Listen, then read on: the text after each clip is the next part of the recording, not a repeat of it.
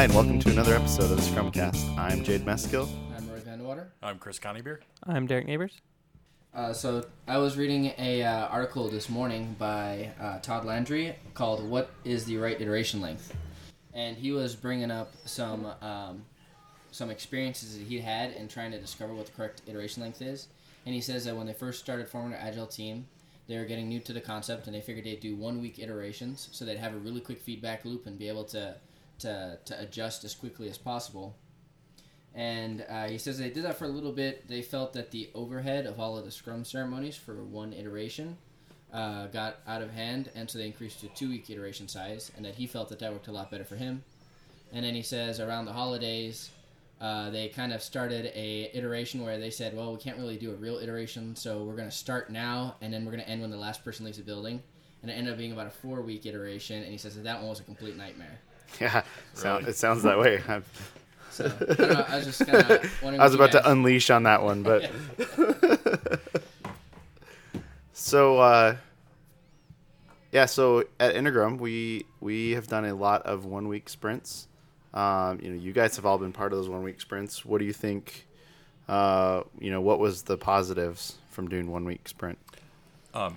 I think some of the positives were is that the uh, ceremonies were very targeted. You know, we had to learn how to keep them under control, and I think that's something that teams go through is that they don't do a good job at making sure that they keep those ceremonies under control, and that's why they get so much overhead from them. So, Yeah, I mean, I, I tend to agree. I, the, the number one thing that I hear from people is that the overhead on one week sprints is too high. Um, and the only ceremony that I believe really has that amount of overhead is really the uh, sprint review, including the retrospective. And the main reason I say that is planning should be a rough estimate of a percentage of uh, time in your sprint. So if you're doing a four week uh, sprint, you might spend an entire day. If you're doing a two week sprint, you might spend a half day. So if you're doing a one week sprint, maybe you're doing two hours. And I think what happens is a lot of teams in a one week sprint spend a whole day doing planning. Right. And then that's where they feel the overhead is. And I think they're just being inefficient in how they plan. Um, so I actually think it's poor planning that hurts one week sprints, not that there's too much overhead. Um, and I've seen a lot of teams go, um, and we've played with this on and off, is on the retrospective side of the fence say, well, let's only do the retrospective every other week, or do like a light version of the retrospective where we at least catalog, um, you know, real quickly some high level frustrations, but don't dig too deep. And then on the opposite week, dig a little bit deeper and spend a little bit more time during that. Um, and from a demo perspective, which is really, um, you know, the other element of it, you should be demoing your work pretty much as you complete it. So you shouldn't be building up a whole lot of uh, sprint demo time to begin with. So I think there's a lot of teams that don't follow that uh, particular piece of advice where they're demoing constantly. But but even if they're not demoing constantly, if they are only demoing one week's worth of stuff, then their demo shouldn't Right. take uh, the same length of time. I, I think another thing that kills people too is um, there's this really bad stigmatism that uh, you have to uh, deploy when you have an end of a sprint. And so a lot of teams deploying is very painful. And so that eats up a lot of time is actually getting things deployed so that they can actually demo. Um, and so I, I find that when there's a, a poor build environment, that generally speaking, teams are less likely to want to do one week sprints because the deployment for demoing is takes up half a sprint. So yeah, I, I always tell people that they need to, uh, you know, unhinge deployment and releases from the their sprints.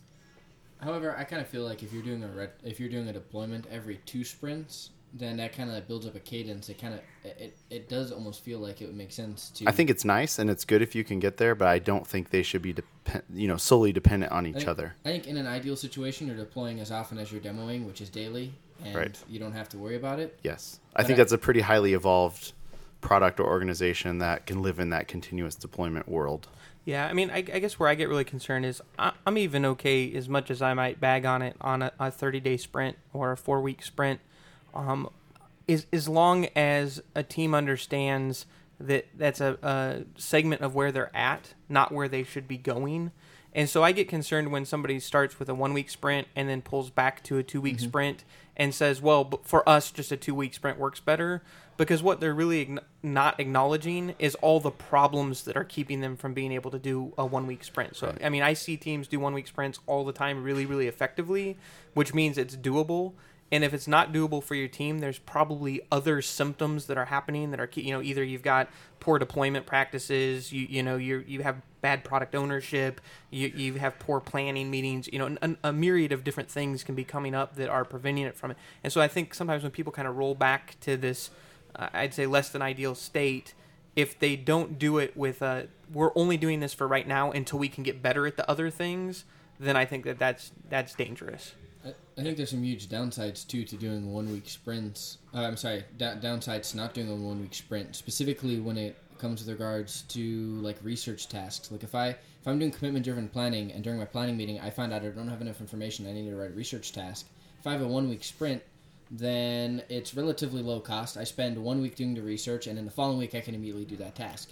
If I have a four week sprint, that means I do the research task, and that either means it's four weeks until the research task, and then I don't commit to getting it done until four weeks after that. So that means it's going to be eight weeks until that story gets done. Or I do the research task immediately, but then it'll be four weeks before I actually address the story. So then there's four weeks between research. But and if it takes you nine weeks to deploy, that's all okay. well, and, and something that you know we're talking about is that you know so many of these teams I think that we hear when they're doing one week and then they go to two week. How many times do we hear it's right in the very beginning? So they don't even you know you're talking about retrospecting, realizing what do we need to change. Where they're getting used to this, so it's probably taking them longer than it would. And are they really retrospecting, and going, "Are we getting better at this? Can we stay at one week?" So, I have some questions in regards to what did the team think of, and why did they go to two weeks? So, so I'm not Too much overhead. Yeah, So- I Yeah. think. Well, I think I think it reduces that pressure, like Derek's saying that doing a one week sprint requires a lot of discipline and a lot of willingness to, um, i- you know, introspect and, and really pay attention to yourself. And I think when when you see people, you know, getting really uncomfortable with that, it's because they're they're trying to get a little bit more of a buffer to feel a little bit safer. And I think that's okay in the early adoption phase. Uh, but but like Derek said, if if you just get stuck in that rut because well that's just what we do, um, I, I think that's a bad place to be. That you should really be trying to challenge yourself. But I, I think that's reserved for teams that are a little bit more mature. I, I do think you're increasing your uh, if you with longer sprint sizes, you're increasing the risk uh, in a self-organizing team because when a self-organizing team comes up in a retrospective and comes up with an idea to try it in a one-week sprint, they can cancel out that new thing to try within one week. But if you have a four-week sprint, you're stuck with that for four weeks, and that could be devastating to the company.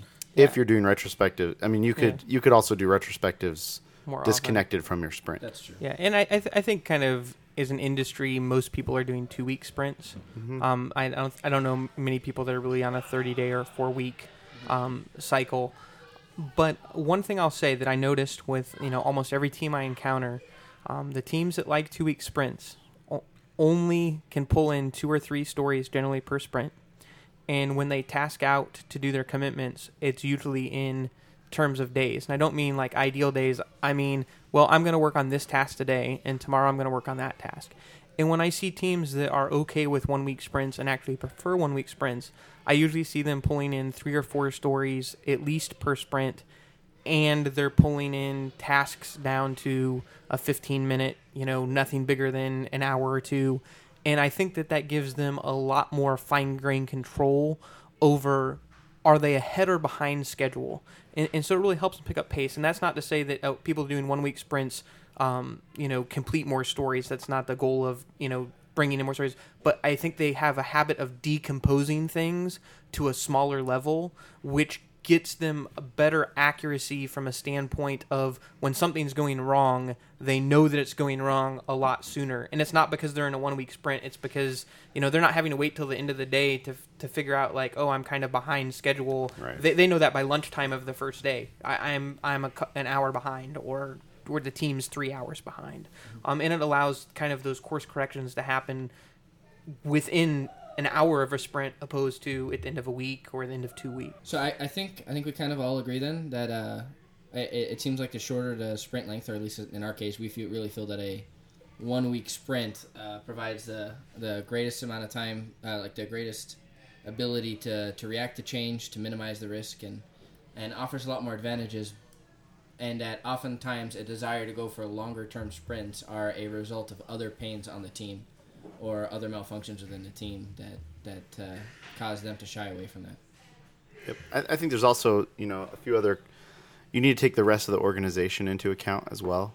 Um, I, I see a lot of challenges sometimes for development teams that are willing and able to go to one week sprints, but there's some impediment at the organizational level that's preventing them from doing that. I, I think managers. I wasn't going to name names, but uh, you know I, I think that does factor into that as well, and it's important for teams to be cognizant of that, and also I think try to work towards solving that. What what's ha- what's wrong, or you know what's happening inside the organization that's preventing the other part of the team, the product owner, from being as responsive as the development team. It's not just product owners design too.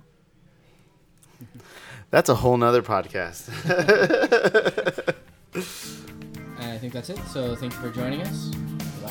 See you next time. Bye. Bye.